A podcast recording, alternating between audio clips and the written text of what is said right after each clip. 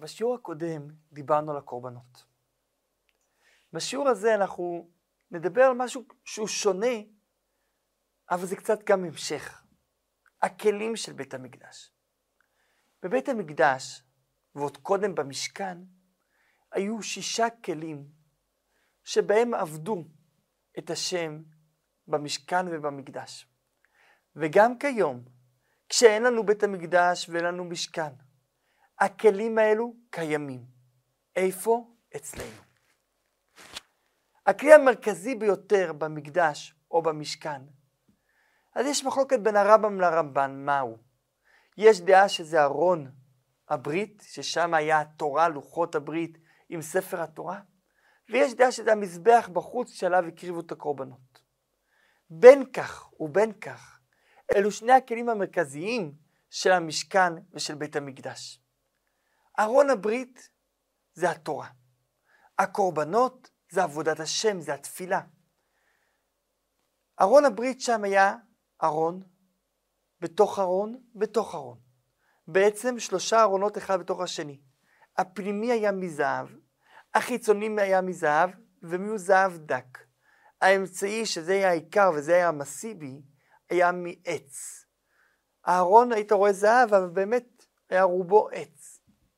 בתוך הארון היו את לוחות הברית שמשה רבנו עלה עמם בפעם השלישית כשהוא עלה להר סיני, ואז הקדוש ברוך הוא כתב על הלוחות, ומשה רבנו ירד עם הלוחות השניות אלו ביום הכיפורים.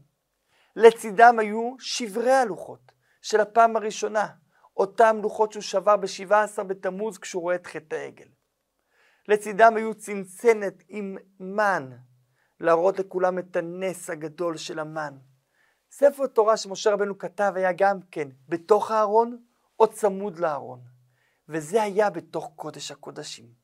המקום הקדוש ביותר במשכן ובבית המקדש, שלא נכנסים אליו רק פעם אחת בשנה, ביום הכיפורים, ורק אדם המיוחד ביותר בעם, הכהן הגדול. ארון הברית גם היום קיים.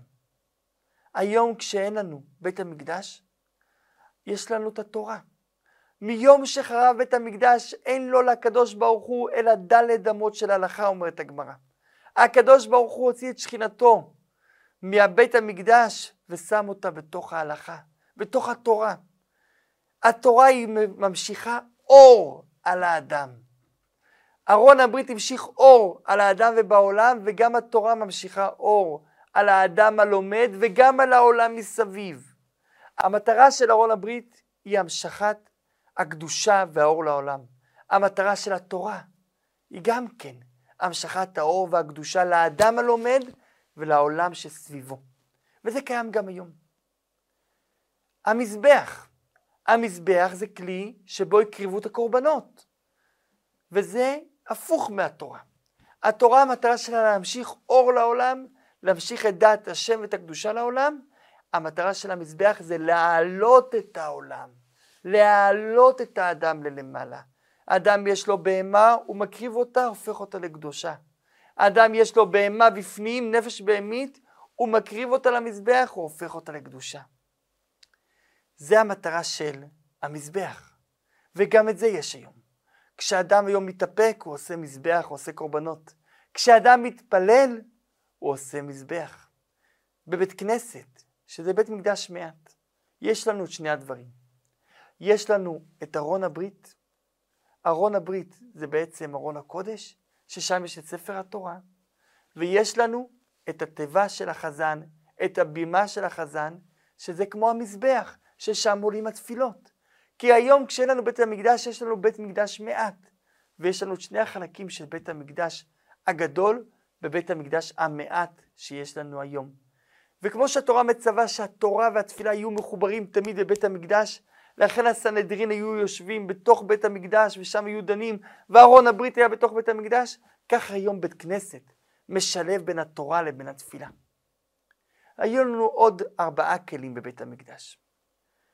בתוך הקודש, הקודש היה חדר גדול, שהיה בתוך המבנה של בית המקדש, לפני קודש הקודשים.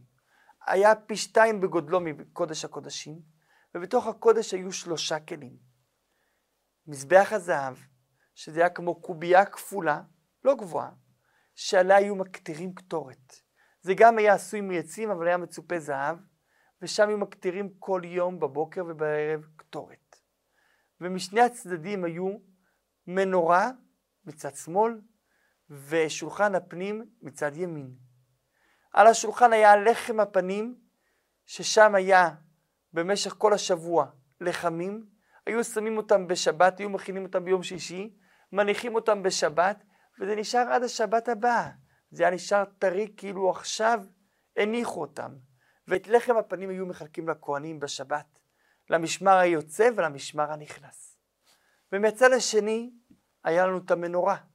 שבעה קנים אלכסוניים של מנורה, קנה אחד אמצעי ועוד שלושה מכל צד, ואותם היו מדליקים בבוקר ובין הערביים, והמנורה הייתה דולקת כל הזמן. מה הכלים האלו אומרים לנו היום? הדבר הראשון, המזבח הזהב, זה מזבח של הקטורת. קטורת זה ריח, ריח טוב. ריח טוב משיב את הנפש. ריח רע יכול להחריד את הנפש. אומרת הגמרא, כל הנשמה תעלל כהללוקה. איזהו דבר שהנשמה נהנית ממנו? זה ריח, שזה הנאה נטו של הנשמה. הריח, הנאה של הנשמה. זה המזבח של הקטורת. זה בא להגיד לך, הנשמה צריכה לעבוד את השם. לא לעבוד את השם בצורה טכנית, בצורה מכנית, כמו איזה בן אדם כבוי. לעבוד את השם עם הנשמה, כל הנשמה תעלה לכאן. זה המזבח כיום. השולחן זה הפרנסה, זה הלחם. זה בא להגיד, תעבוד את השם לא רק בבית הכנסת, גם כשאתה יוצא מבית הכנסת. אתה יוצא מבית הכנסת, אתה הולך לעבוד עכשיו בשוק, אתה יכול לרמות, להרוויח קצת. לא ולא. לא רימית, עבדת לשם שמיים. עבדת בשביל שתוכל לעבוד את השם, זה עבודת השם. זה השולחן, השולחן של לחם הפנים. זה הפרנסה, זה הלחם שאותו אנחנו אוכלים, שהוא גם כן לשם שמיים. והצד השני זה המנורה. המנורה זה המצוות. המצוות שאדם עושה, שזה כמו אור, כי כל מצווה היא ממשיכה אור. כי נר מצווה ותורה אור, הנר זה המצווה. המנורה זה הנרות, זה המצוות. אז אם כן, שלושת הכלים בפנים, שזה המזבח, זה יום הפרנסה. המנורה זה המצוות. השולחן הזהב זה הנשמה. בקודש הקודשים הארון זה התורה, והמזבח הגדול בחוץ, המזבח של הקורבנות, זה המקום ששם אנחנו מתפללים להשם ומתגברים על התאוות שלנו. זה המזבח הגדול שבחוץ. אבל יש לנו עוד כלי קטן, שהוא בקושי מוזכר, כי הוא לא כלי שבו היו עובדים את השם, אלא זה כלי שהוא מתלווה. זה הכיור. לפני הכניסה לבית המקדש, לפני הכניסה למשכן, הכהנים היו צריכים לרחוץ את ידיהם ואת רגליהם מהכיור. היו שמים את היד מעל הרגל, שמים את היד השנייה מעל הרגל לאחר מכן, בשטיפה אחת שוטפים יד ורגל, בשטיפה שנייה עוד פעם יד ורגל, וככה מתחילים לעבוד את השם כל יום במשכן ובמקדש. בשביל מה הם היו עושים את זה? הרי הם כבר היו טהורים, הם טבלו בבוקר במקווה, אם לא, הם לא היו יכולים להיכנס. הם היו טהורים בטהרה מלאה. הם נטלו בבוקר את הידיים וטבלו במקווה, בשביל מה צריך לטבול עוד הפעם בכיור? זה בא לתאר את האדם, לא מדברים טמאים. זה בא לקדש את האדם. שכשאדם יהיה בתוך הקודש, הוא לא יחשוב על מעשה ידיו, על הפרנסה שלו, על מעשה רגליו, על הדברים שבהם הוא עושה והולך, אלא להיות כל כולו אך ורק עם הקדוש ברוך הוא. אך ורק בבית המקדש. ולכן האדם שוטף את הידיים. כל מה שהתעסקתי בחוץ, שוטף אותם. שוטף את הרגליים, כל מה שהלכתי בחוץ, מוציא אותם. עכשיו, אני רק עם הקדוש ברוך הוא. וגם את זה יש לנו היום. יש לנו את זה היום בתפילה. כשאדם מתפלל להיות רק עם הקדוש ברוך הוא. לא להתפלל ולחשוב על דברים אחרים, אלא בתפילה להיות אך ורק עם הקדוש ברוך הוא. מסופר, היה פעם אחד מהרבנים, שבסוף התפילה הגיע לאחד מהמתפללים ואמר לו, נו, איך היה בשוק? כבוד הרב, לא הייתי בשוק. אמר לו, למה? אז איפה היית בשעה האחרונה? איתנו לא היית. ראיתי שהמחשבות שלך היו שמה ופה, נו, איך היה שמה? בתפילה אנחנו צריכים להיות בתפילה. ואת זה אנחנו למדים מהכיור. היה חסיד של אדמו"ר הזקן, קראו לו רבי פסח ממלסטובקה.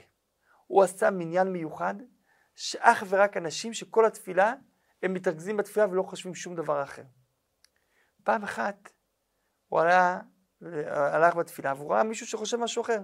הוא עשה לו איזה סימן. תחזור חזרה. הוא היה קולט את המחשבות של מישהו שחושב לו בתפילה, הוא היה קולט והיה עובר ומסתובב ככה. פעם אחת אמר לו מישהו, טעית. הפעם לא חשבתי משהו אחר. הייתי בתוך התפילה. הוא אומר לו, כן, אבל חשבת מספר שלא שייך לתפילה. וגם על זה צריך להיות מרוכז בתפילה. הרבי, שכל הרעיונות מקודם שהבאנו על הכלים היום, זה מגיע ממנו.